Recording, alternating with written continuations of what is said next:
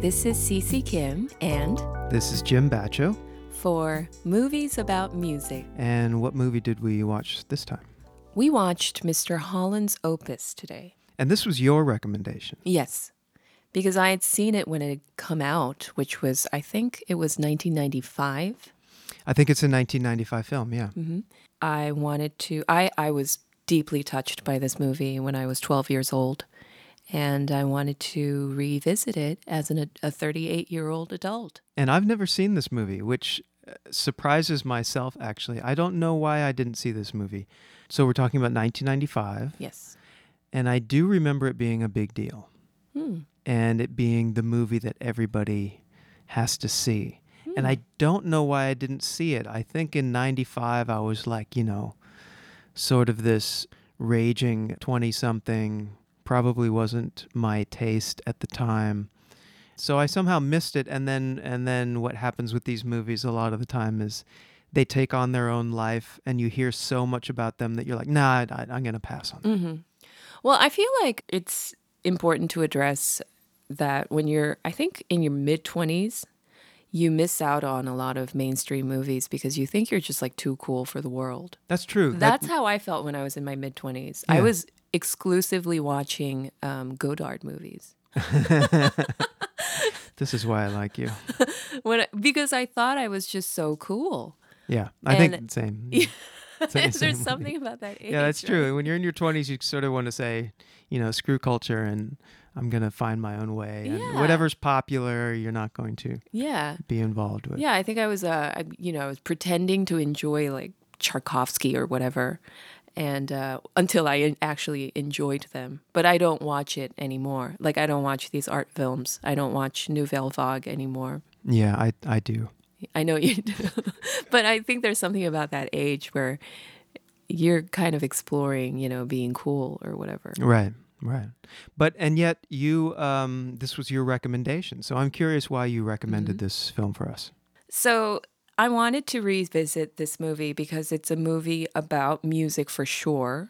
Definitely. and it's um and specifically it's about it's a movie about a musician who didn't necessarily quote unquote make it as a musician right um, it's about a teacher a high school music teacher who takes on this gig as a teacher temporarily just to see how it goes right, and then ends up doing it for the rest of his life Right. 30 years i think yeah, yeah.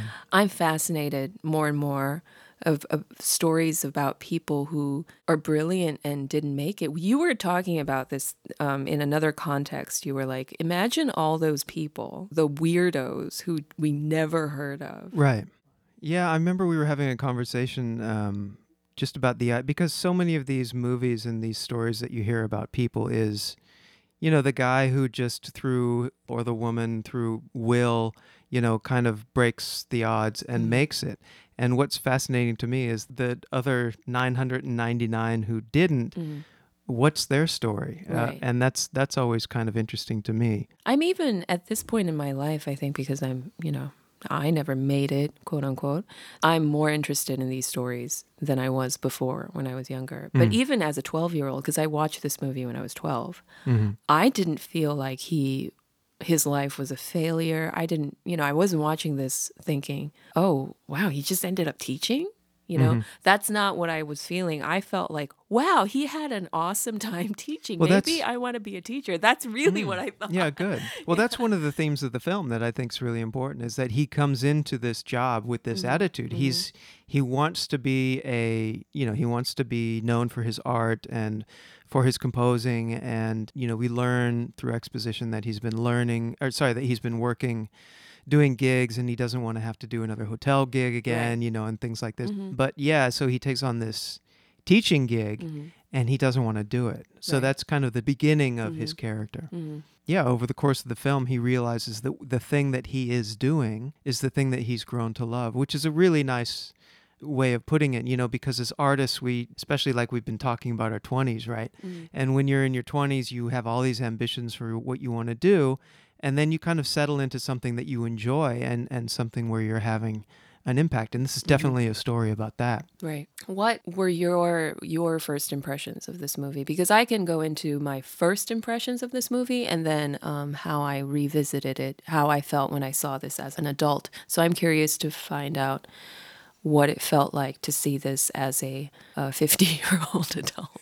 Right. In your case. Yeah. Um, well, it's always, you know, I've got a lot of black holes in my uh, cultural knowledge of films. There's a lot of films that I just set aside and never saw. So this is one of them and watching it, you know, you feel very, you very much feel the 1995 Mm. thing going on with the film. I think there was a lot of these kind of movies where, you know, it's kind of the epic. It's it's the epic of Right. one person, and you see them age over time, and you see Mhm. all of the makeup. It's hard not to think of films like Forrest Gump. I, I definitely thought of Forrest Gump. Yeah, and and sort of the journey of this of this one man, you know, which is so common.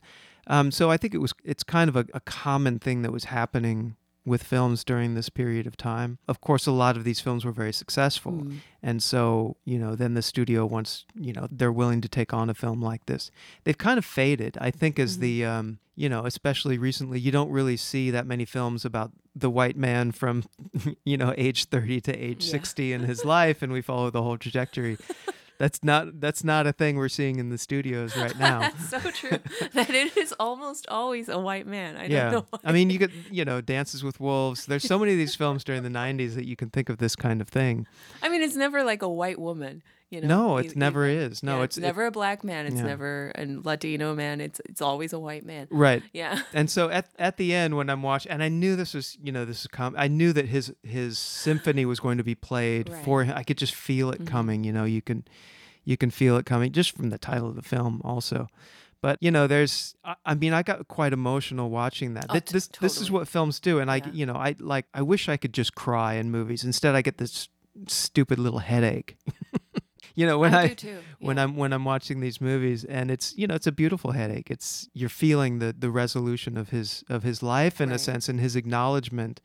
Um, and of course it all goes perfectly and everybody hits every note and things like that. But it is a very yeah, it is a very white man's journey that you that you don't see anymore. Um, so that's one part of it. It's probably out of time in that sense. You, we know we're going to get this resolution to it. I mean, there's so many levels that we can talk about with this film. You know that the you know I'm a teacher. Um, You know the relationships with students, which we can dig Mm-hmm. Right, into, and then you know the problems of education, which we can dig Yes. into.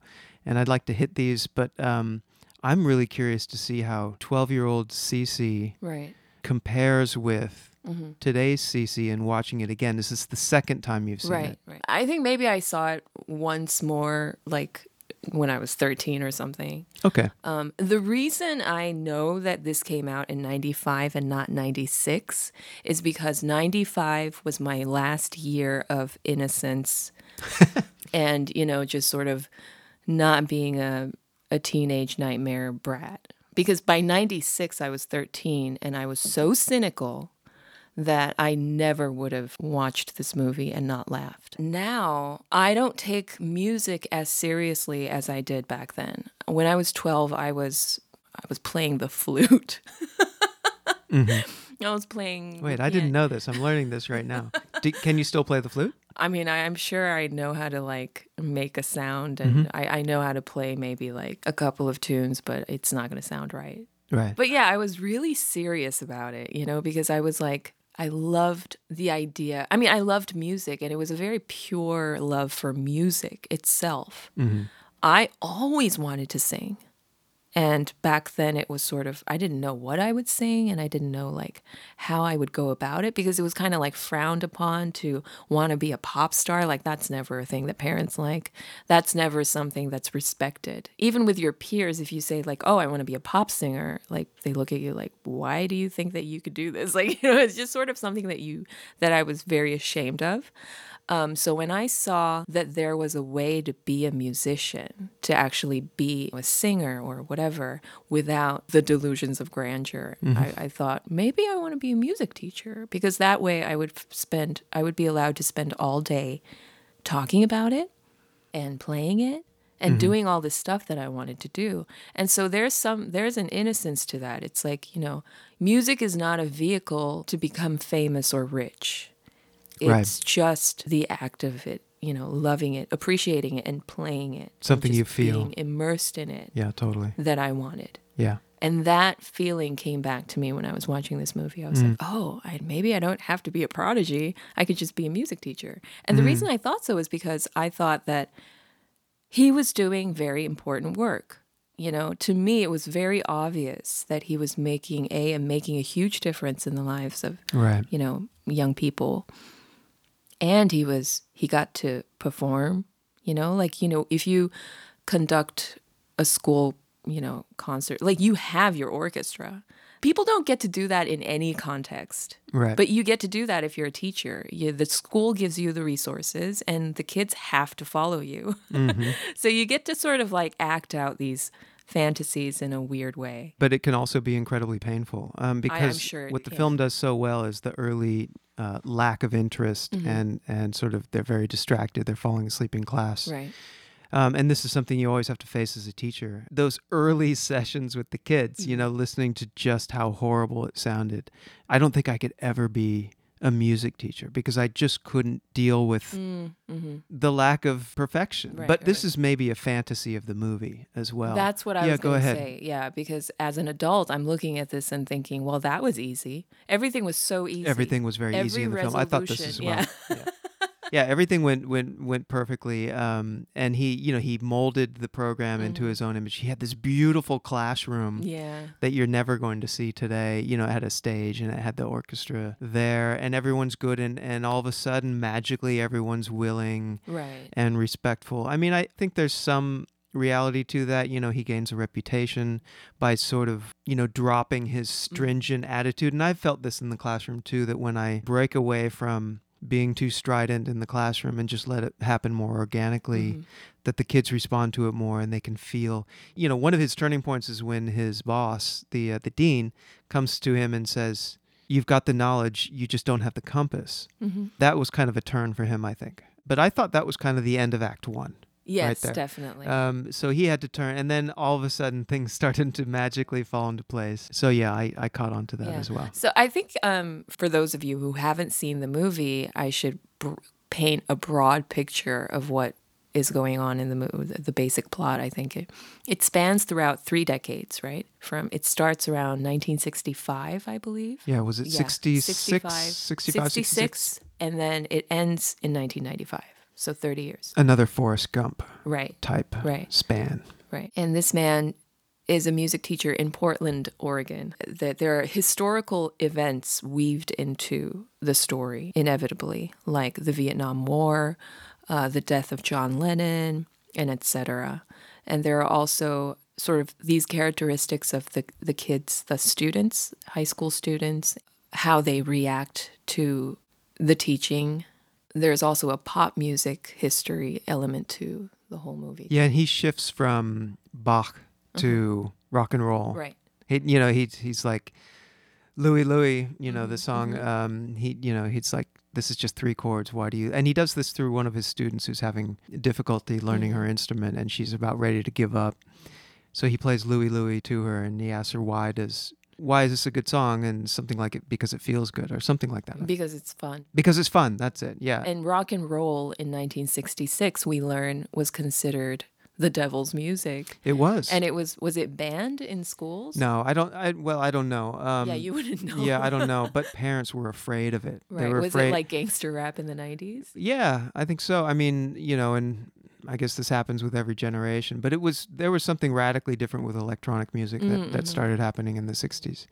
So it did seem kind of dangerous to these more conservative parents who thought music was classical music and then Right. um, you know, folk music, jazz music. So here comes this rock and roll and and I think that it's true that it, it was um, resisted by more traditional, you know, Mm-hmm. fi 40s and 50s post-war parents. Mm, I see. So I want to go to, there are different things that I really want to talk about. One of them that I think is a is a very very important. It's a pivotal moment in the movie. Is that um, he has a son, right? Right. His wife gets pregnant, and basically that's why he stays in this teaching job Right. for longer than he expected because he, I think he was about to quit. He was going to quit after a year or something. Four years, I yeah, think. for four years, yeah.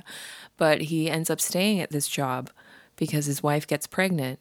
They moved to the suburbs. It was a huge move that they made. They bought a house. Yeah, they bought a house and they really settle into this like Americana uh, nuclear family existence with him at his job. And she's, you know, Mm-hmm. The housewife. the housewife. So they settle into this existence and he even starts to enjoy his job. Yeah. Like he starts to like really he's accepted this and he's well, but the two be- come into conflict. Right. So that conflict seems to have been resolved, but then we find out that the son is deaf. Right. And this sort of creates the new conflict. Th- This is what I meant by the conflict. So what what starts to develop is the husband and wife were a unit, Mm-hmm. right? And the problem was the job. Then he starts to enjoy the job, and then the family unit comes to intercept. What I don't understand and what I, I've always wanted to ask this question to anybody who's, I guess, not a man. I, I don't know if it's a man I can't thing. help you there. Okay. I don't know if it's a man thing or because for me, it's just, I just don't get it. I never understood why he took it so personally that his son was deaf. I, I felt like he was very mean about it to Yeah. his son, like almost as if it was his fault. Like he was snapping at his son for like, He was resentful Yeah, of, was of him coming resentful. in of it, because this the son comes to interject into the situation. So I think this hits at one of the things that's a key thing in any musician's Mm-hmm. life or any artist's life is the idea of pursuing the work Mhm. and pursuing the art or Mhm. pursuing the family because they come into conflict. And this is classically with men. Beauvoir writes about this in The Mhm. Second Sex, right? The idea of a man's transcendence and that sort of thing. mm, yeah. So there's something that survives beyond the man and his and his sense of legacy, Mm, you know, in this very kind of traditional man-woman kind of relationship. Mhm. And so the son can take over the heritage of the father, right? And so then it's like, oh, okay, I can let go of this great work of art that I'm doing and focus on my job and do my job well because my son is going to take over my heritage and continue my heritage. Is that really a thing? It's very the much male a thing. psyche? It's very it really is a thing. I think it Okay. is. Yeah. Maybe less so now. I mean, I don't know. But you know, that that's a very 1990s I think idea. Mm. And so when he finds out that his son is deaf, you know, psychologically he doesn't know why that bothers him. Mm, I but the see, reason why yeah. it bothers him is because his son cannot carry his heritage on. And I think that this is an unconscious thing that men deal with. I mean, I, I just couldn't understand why he couldn't just separate the two, you know, his son, his his music and the fact that music was his life and his son being deaf. I for me I was because because now there's three things he has to deal with. Okay. He has to deal with the problems of his son and and the problems of the family. right. He has his job and then he has his art. So before, I think he was willing to give up the art for the son and the Mm-hmm. family. Um, and that's why he became a good teacher. Mm-hmm. But now the son becomes the object of his failure, in a sense. It becomes the psychological object of his failure. So I think that's why it affects him, you know, on this psychological level that he can't deal with. And Right. that's that's the that's really the arc of the family in that situation, the family and the artist. But, you know, why why this happens, I think it's the idea that, you know, of what are you going to continue on? What what is going to continue on after your death? And it's interesting to ask the question or to just think about the idea as as to is this a male thing more than than it is for women? Yeah. Right? Uh, But then it, you can't essentialize. Right. Every woman is going to be different. Every man is going to be different. Definitely. But are there, you know, kind of tendencies, you know, that are programmed into us, which is Beauvoir's idea that these are kind of conditional elements that get programmed into us, and it's very much programmed into this family. Mhm. She's the traditional stay-at-home mother. Mhm. Um, she doesn't have any capacity for transcendence, and I often think about this Mm-hmm. when I'm watching movies Mhm. how are they going to present the woman in this film, right? Because it's his film. So how is the wife going to be? And Mm-hmm. it fell into the traditional situation of the the stay-at-home wife while the man goes and figures out his shit. And then she has to be the one to hold down the family and be the supporter of the values of the family. Mhm. And she has to push this on him uh, so that he deals with this. And so these two streams kind of come together. Actually, these three streams, I guess, if you think family, job, art, for him, it all gets resolved in the end. Yes, definitely. Right. Yeah. Relatively easily. Yeah, it's a magical to- 90s movie. Yeah, it's it's one of those very optimistic '90s movies where everybody has a house, exactly. and a job, and a car, and, and a happy family, right? Right. And nobody um, loses their mortgage. Right. This was before all of that happens. Right. Right. And so this was sort of a magical time. And so, you know, I said it was a cute movie after it, after we watched it. I was like, well, that was a very cute movie. For me, I was, I got a little teary eyed Yeah. because of a certain nostalgia that I felt towards Yes. this time. Right.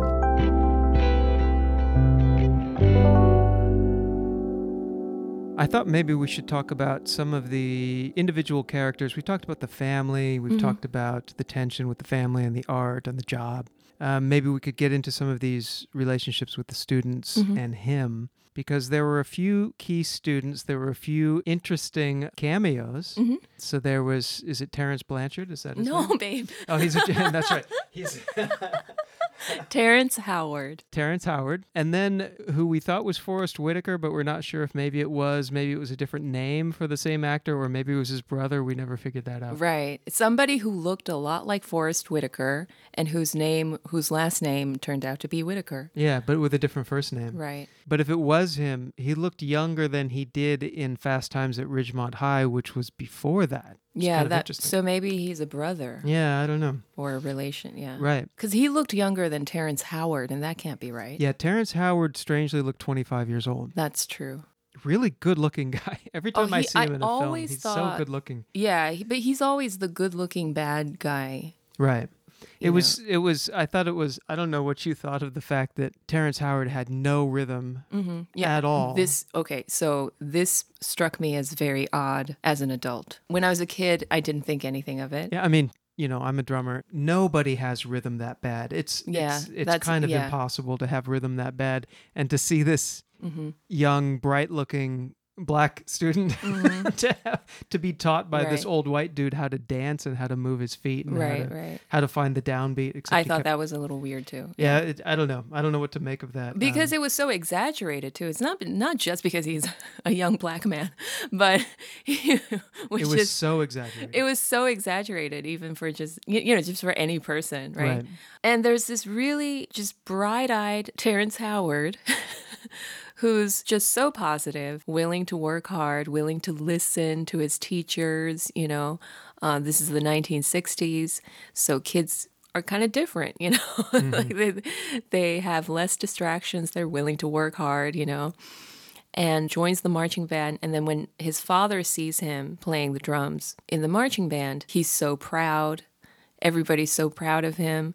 And then eventually, a few years later, it turns out that he dies in the war. Right. And so there's a tie-in with the Vietnam War, which is another kind of Forrest Gump kind of thing Uh-huh. where you're, there's a lot of newsreel footage and Mhm. a lot of the historical elements through television media brought back in. Mhm. And yeah, we learn just through the face of the father who we'd seen before so happy then so mournful that we that he died. And you know, that's one of those plot elements where I mean it was a 2 hour and 20 minute film I think. Mhm, mhm. That could have been taken out actually. That could have Mhm. wound up on the editing room floor. Right, right. It was popular at this time to sort of draw in these aspects of. I don't know why in the 90s uh, there was Oliver Stone doing a lot of films, Yes. uh, Born on the Fourth of July and Uh-huh. Platoon and things like this. There was a couple of Vietnam War movies Mhm. that were competing for Best Picture in the same year. Um, that might have been in the late 80s, I can't remember. But around this time, the Vietnam War seemed to be a big deal. And so it sort of got wrapped into the screenplay somehow. But yeah, that was interesting. Mhm. The most recent war wars are become important, I think, like Oh, a that's a good generation yeah. later, because for us it was the Gulf War. That's right. So the Gulf and- War was happening around the same time, and Yeah. we are making some parallels then. Right, right. Why don't we um, talk about some of the other characters? So there's the there's the girl we kind of mentioned her before, Miss Lang, who can't play the clarinet, hmm and so he is again initially frustrated with her, but then he takes her on, Mhm. and we talked about her a little bit. But then again, one of these sort of like the Terrence Howard uh, character, another student comes in who is a singer. So the the theater department and the Music department. music department decide to get together on a uh, final Gershwin revue. Yes. Yeah. Yeah. So it's not a show in particular. It's not a show with music written by Gershwin. It's like a bunch of famous songs from famous Gershwin tunes together in one show. And so you you have the songs that were reoccurring were um, like the one in Music Man, I got rhythm, I got music, and then there's someone to watch over me, um, and then there's the way you in your head, the way. So those three tunes were um, they were being played and rehearsed continuously. And then out of the blue comes this very talented Mm-hmm. student who can sing. Mhm. She just appears on stage Mm-hmm. and then she takes the lead. Mm-hmm. He takes her under his wing and she's very pretty. Mm-hmm. And they, you know, he's coaching her. And there's the scene when he says to her, Someone to watch over me. He says to her, When you sing the words, I don't remember exactly what it is, but it's basically conveying the depth of love. Yeah, in- longing. long that's Yeah. what I was going to say. So the depth of love in this longing or absent sense and she's supposed to feel that. Now Mhm. this is a girl who's probably yeah. yeah, this is a girl who's probably 17 years old, Right. 18 years old, Max sure. 17. Well, like 17 because max. yeah, cuz I think she was a junior actually when they were talking in the diner. I think she had one Right, year left. right. Anyway, um that scene when you're watching that Mhm. scene you're like, "Uh-oh." Yeah. Right? Mhm. Because she responds to him. Mm-hmm. this is an interesting dynamic, especially if you're teaching arts and you're Mhm. teaching expressive things or you're teaching any kind of poetic or literature or something like that or music in this case where it becomes a very emotional thing and and um, you know then then it creates this bond between the student and the teacher that is you know very important Mm-hmm. For nurturing and you know taking on somebody but then can lead to dangerous places Mm-hmm. and it does i mean you know he's he's the older wiser you know Mm-hmm. teacher she's impressionable Mm-hmm. she's a fantastic singer and then it seems like she's falling for him Yeah. Well, I let me ask you this. Sure. I have been on I have been that young student singer, like literally. I've Mhm. been totally been on the other side. And you've been on the, you know, yeah, I'm sure you've been the teacher. Yeah, sure. Yeah, yeah. Weird.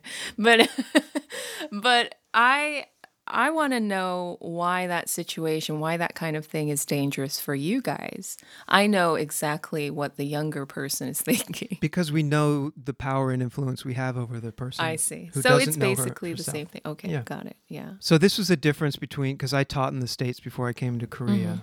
And in the states when you're teaching college students, there you have to be very hands-off and very objective. hmm And then I came to Korea and you know it was like, well, you have to pay more attention to the individual students. You know, it's a learning experience, you know, and and you don't want to favor somebody against, you know, over Mhm. somebody else, but in a lot of ways it seems like that doesn't matter. But then yeah, you're in a position of power. You're you're in a position of of influence and you know that and you know that can be taken advantage of. hmm So you have to be aware of that when you're teaching because if you're doing arts, there's a passion to the arts, Right, right? right, right. Um, and how much do you try to draw that out of the student hmm while maintaining your distance that you need to have? So that never becomes an exact thing. You know, we see situations where that power is abused, hmm and we see situations, many situations probably, where there isn't the encouragement of the student and there isn't the intimacy with the student hmm because of the concern about that. hmm This is, you know, this is the difficult Mm. situation of a teacher to be in. So when he gets to the point where he has to make a choice, right? And she invites him, she decides to quit school. She I thought she's. I thought she was graduating. I don't and think then, she okay, was. okay. okay. Because he was it. like, wait, Yeah. I'm, I didn't say go right now. Oh, got it, got it. So she decides to just bail because if she doesn't go now, she's going to become a waitress. So she says, Come with me and write music and be with me. And it's like, oh my God, this is, you know, first of all, this is like the temptation of Jesus on the cross to go back down to earth, you know, and Mhm. and take, you know, the Mhm. carnal, Mhm. lustful life, right? Right. And so he could abandon his family who he's having a hard time with hmm and run off with this young girl. And he goes and he meets her and he he shows up and we don't know I mean we know what he's going to do. He's going to do the right thing. But there's a moment between them that I don't think you could do today. I think the producers would say no, you got to change that scene where he kisses her It's not on the cheek, it's not on the mouth, it's kind of in between. Yeah. And I don't think that would fly today. Mm, I don't know. I spent most of my adult life in France, and people do that all the time. Yeah, but that's France. This Yeah. is this is this. So I don't know in, in a, how that would go about in America. Like, is is that I think it's inappropriate. it's inappropriate? yeah. Okay. But then there's also this thing of they have a close relationship, and so you he can't just say bye. But that was a private moment. yeah, true. Yeah. So he could basically do whatever he wants. But with mobile phones and cameras Right. and right, everything, Okay. if he's he would never do that. If he's caught, well, yeah. There's an there would be another story if it if that Totally. Yeah. then it becomes you know a Title IX or something Mhm. like that kind of situation. You know, one one thing I was thinking like, you know, the movie could. I- don't think that that movie would have ever gone in the direction of him going. Mm-hmm. So he does the right thing. But this again kind of goes to what we were saying about this is his, he's the hero of the film. Mm, yeah. And the hero of the film couldn't possibly make a mistake like that. Mhm. I think if this was a Netflix TV series, Right. first of all, we would have probably had two episodes before this film hmm that, you know, shows his background and his family background and shows him as a musician and stuff like that. But he actually goes with her. Mm-hmm. So in 2021, I think it's possible that he actually makes the decision to go with her. Absolutely, because the subject matter is so lame that you would have to make it scandalous in Netflix 2021. Right. Yeah. You don't, who wants to see a show about a high school music teacher doing the right thing? Nobody. Like, Right. literally nobody. I guarantee you, nobody would watch it. If it had been pitched in 2021, people would be laughing at whoever pitched this. Right. Um, so no, it would have to go towards a really dark direction of him not only going with her, but you know, God knows what else should be added to. Yeah, if it was a Netflix Mm-hmm. show post Breaking Bad, post Game of Thrones, the anti-hero. Yeah, Ozark, you know, like Yeah. tho- those middle-aged man doing Exactly. illegal things, kind of. or um, unseemly things. Yeah. And then somehow redeeming themselves or somehow winning. yeah, yeah, You know, that sometimes there's no redemption. yeah. But yeah, I just thought that that was a very 1995. It was stamp. totally, yeah, totally. I don't know. What did you think about the connection between those two characters? Um, I yeah, I it probably it went the, exactly the way it would have gone if it were to happen in real life in 1980 because this setting was in 1980. This happened in 1980. But like, you know, also like I've had weird dynamics with my teachers and that's exactly how it went. Like, you know, I never pursued them. I never invited them to run away with me, but nothing came about, obviously. I mean, not obviously. Some people actually do have affairs with their teachers, but I never really did except for once when I was an adult. but, you know, when I was younger, it never came into fruition. Whereas I frequently had that kind of weird tension with music teachers specifically. Well, again, I think it's the Yeah. arts. Yeah. And, you know, he was kind of looking at her in a certain way when he, she was singing. Oh, absolutely. Yeah. But but that's what I mean is I think one of the other interesting things about the film is you know when I when I teach students Mm-hmm. and I see them thriving and succeeding, I get incredibly emotional about it. Mm, Yeah, yeah. And it almost moves me to tears. Yeah, exactly. Yeah, yeah. Um, there is a there's an intimacy with students and this you know the way that he was looking at her while she was performing Mm-hmm. must have been very conflicting for him Mm-hmm. because also she represents the life that he left behind the pure yes, artist absolutely. And she probably interpreted that in a certain way because the way he was looking at her was probably very complex.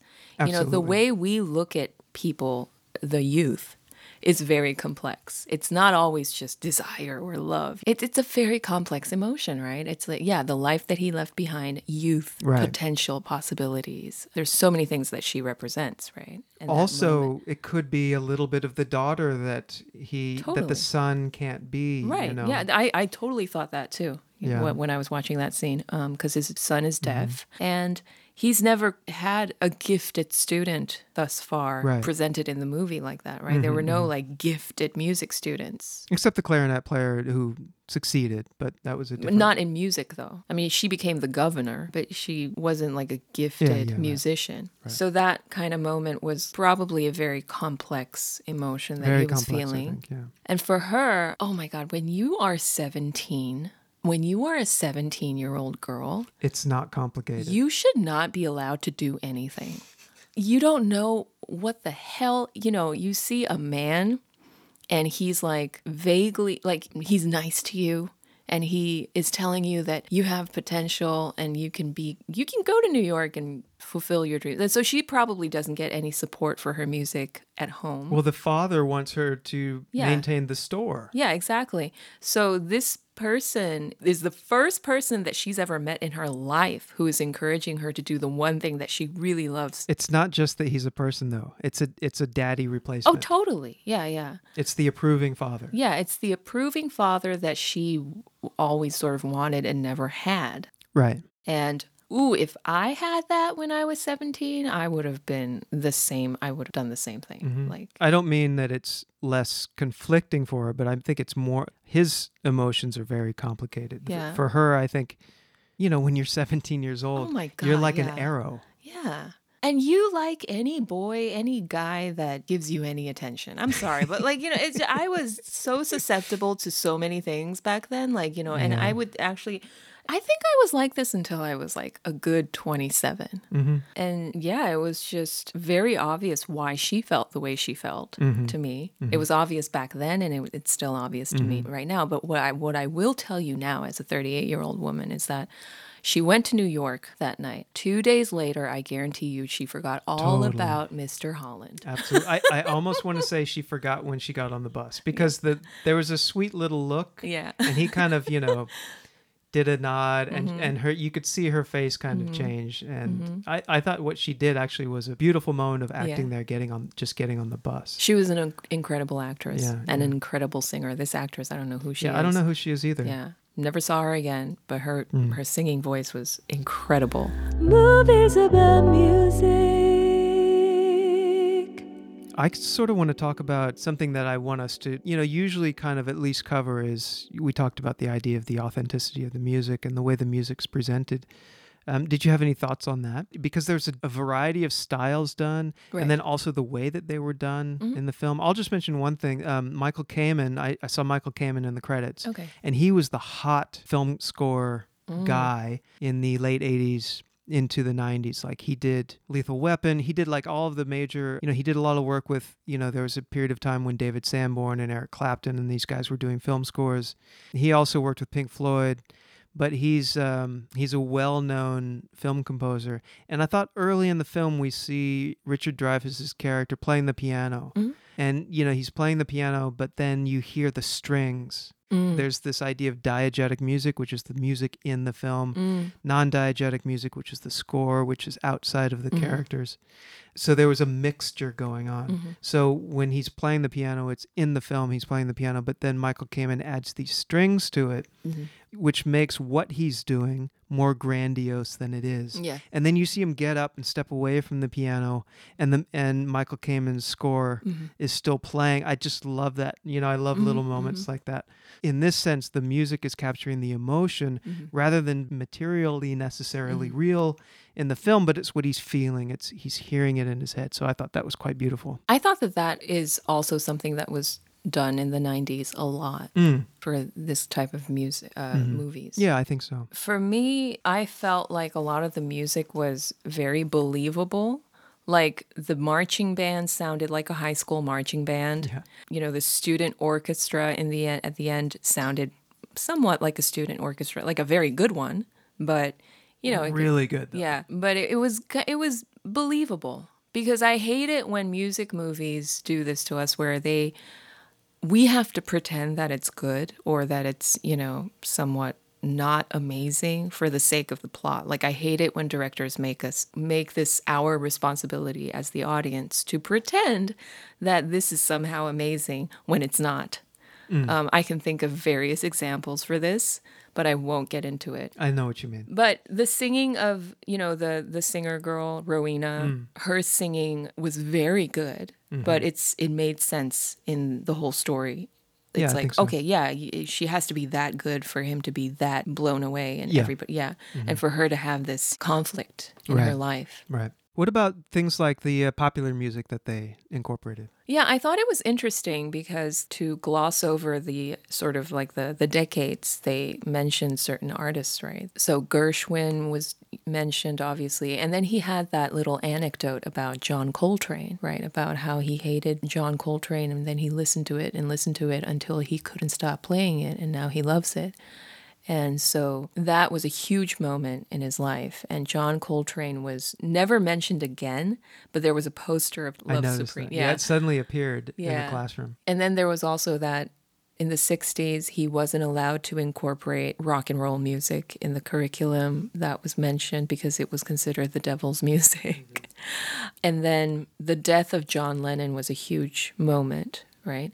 And so for me, it might have been a coincidence, but I feel like somebody asked the writer or the director, like, who are the three most important people in music, American music? Oh, interesting. You know what I mean? And so that's kind of what he came up with. Well, so we had Bach, Mm-hmm. Coltrane, Lennon, those three? Yeah.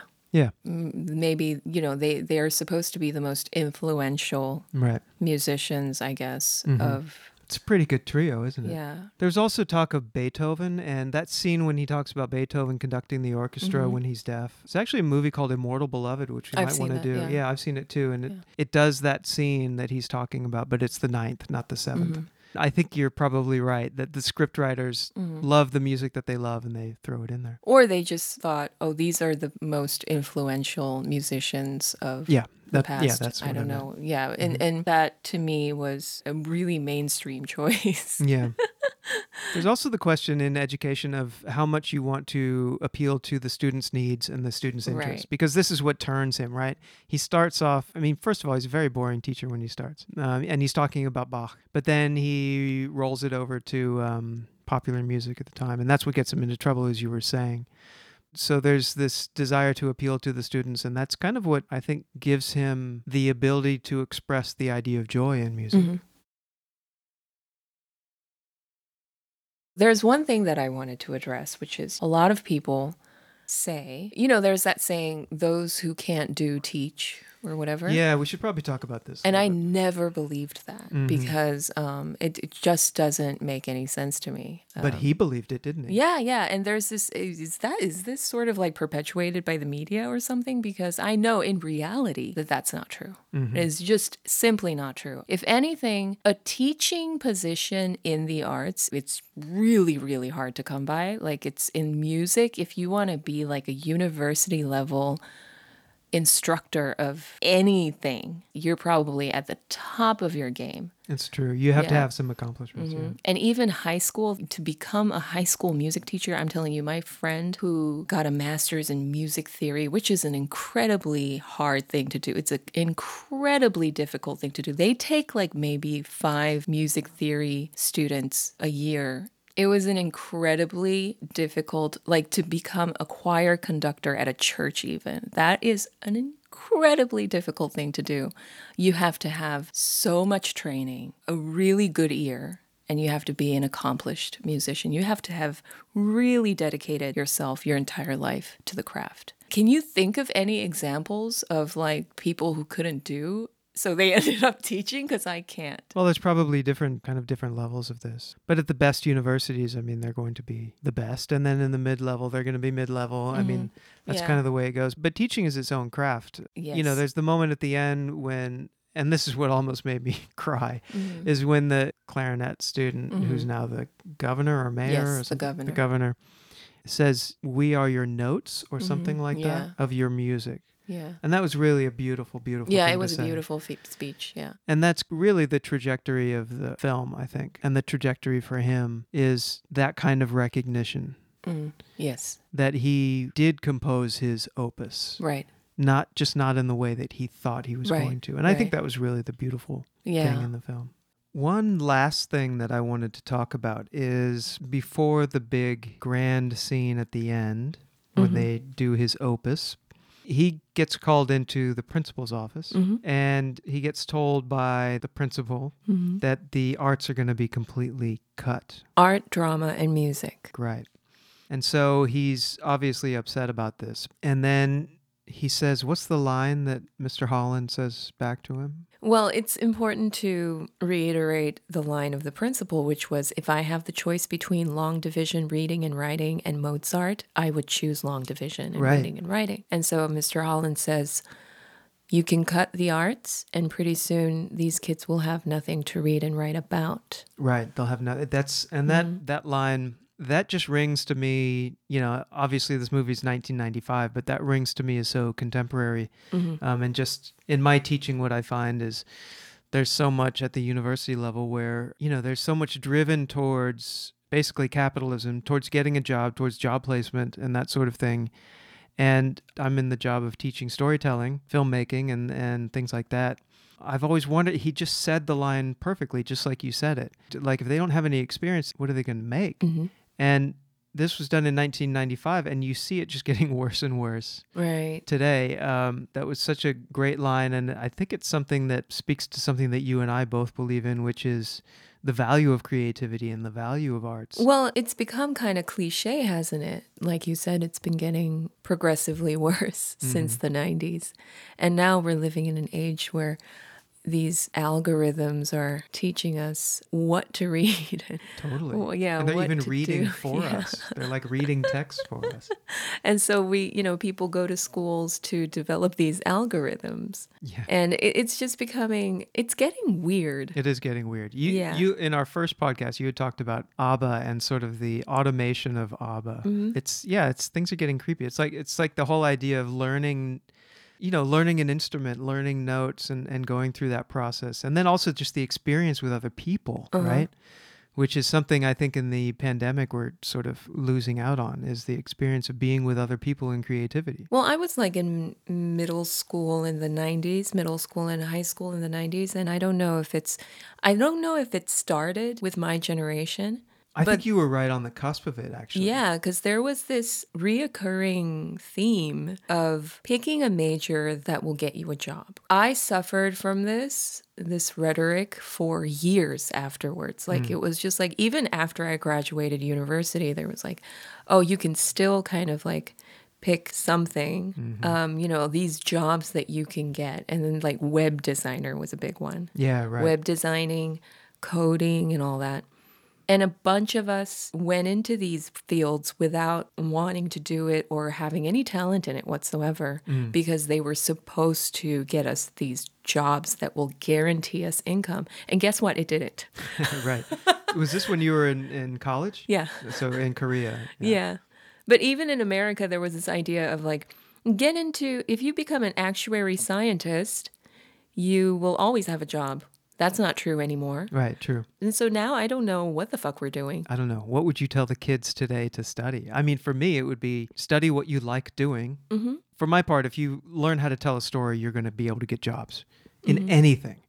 It's always kind of bothered me a little that Korean students very frequently will study English. Mm-hmm. And it's like, okay, you're studying English, but mm-hmm. what what are you what are you contributing? It just seems like that's kind of a I don't know. That seems to me very formulaic. Um, Maybe not. Maybe that's something where it will get you into kind of like studying storytelling. It will get you into other areas and it will be applied to other areas. Well, I've been telling young people one thing and one thing only, and I will stand by this until I die. Don't listen to your parents. Don't listen to us. We don't know anything about anything. Yeah. And we will most likely be wrong about everything because it's your it's their future. It's their life. Mm-hmm. And they will have to live it. Right. It's true. They they're going to have to build the world that they live in. They will make the decisions that will shape their own futures and we will not be part of it and we need to We won't even know. we, won't, even know what the hell is going on. Yeah. It's kind of a weird disconnect. So to bring it back mm-hmm. to the film, it I think, you know, one of the things that happens is he comes around to rock and roll, right? Mm-hmm. So he comes around to understanding what these kids are going through. And that's probably an important lesson too for educators, I think. Yeah, and I would say don't listen to us except for things that are universal, you know, age old wisdom that you can only Yeah. Mm-hmm. have when you're older. Those things I think it's worth getting advice from your teachers and your parents. Yeah, when it comes to what you're going to do with your life and what your career is going to be and what you're going to learn and what you should be focusing on, that is, I think, entirely up to the Mm-hmm. child or the student, I think. I think so too. Yeah, it's it's hard because they get a lot of pressure from parents, and parents are telling them to go into this field and this field. I was just talking to a student the other the other day, um, who's in Australia. hmm I taught her in China, and her parents kind of forced her into this major, and she didn't want to do it. She was interested in filmmaking, and sure enough, she goes through the major, she finishes, and now she wants to go to grad school back in the thing that she originally loved, that her parents talked her out of. Eventually, they're gonna, you know, kids are gonna find their own way. I think. Well, a lot of these kids who are micromanaged by their parents end up wasting a lot of money and a lot of time, Mm, that's true. myself included.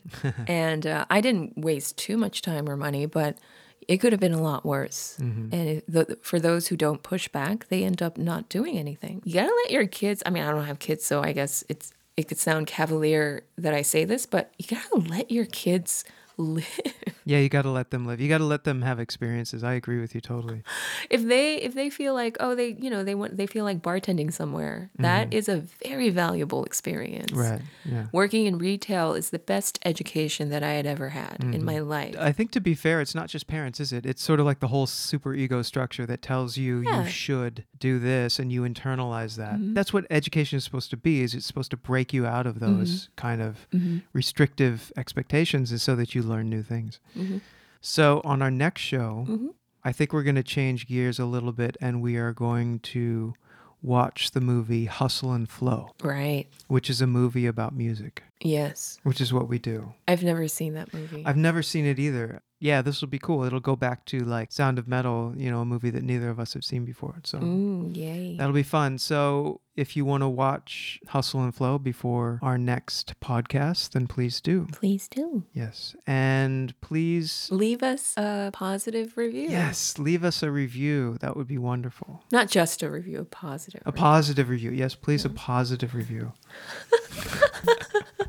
all right, Cece. We'll see you all next time. bye-bye Under the moonlight, I'll sing you a song.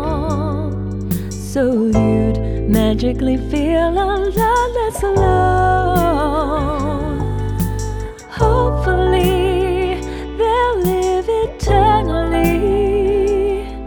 If we paint ourselves all bright with stories of heroes and poets and sadness and war of immeasurable pain, unconditional love. Movies about music.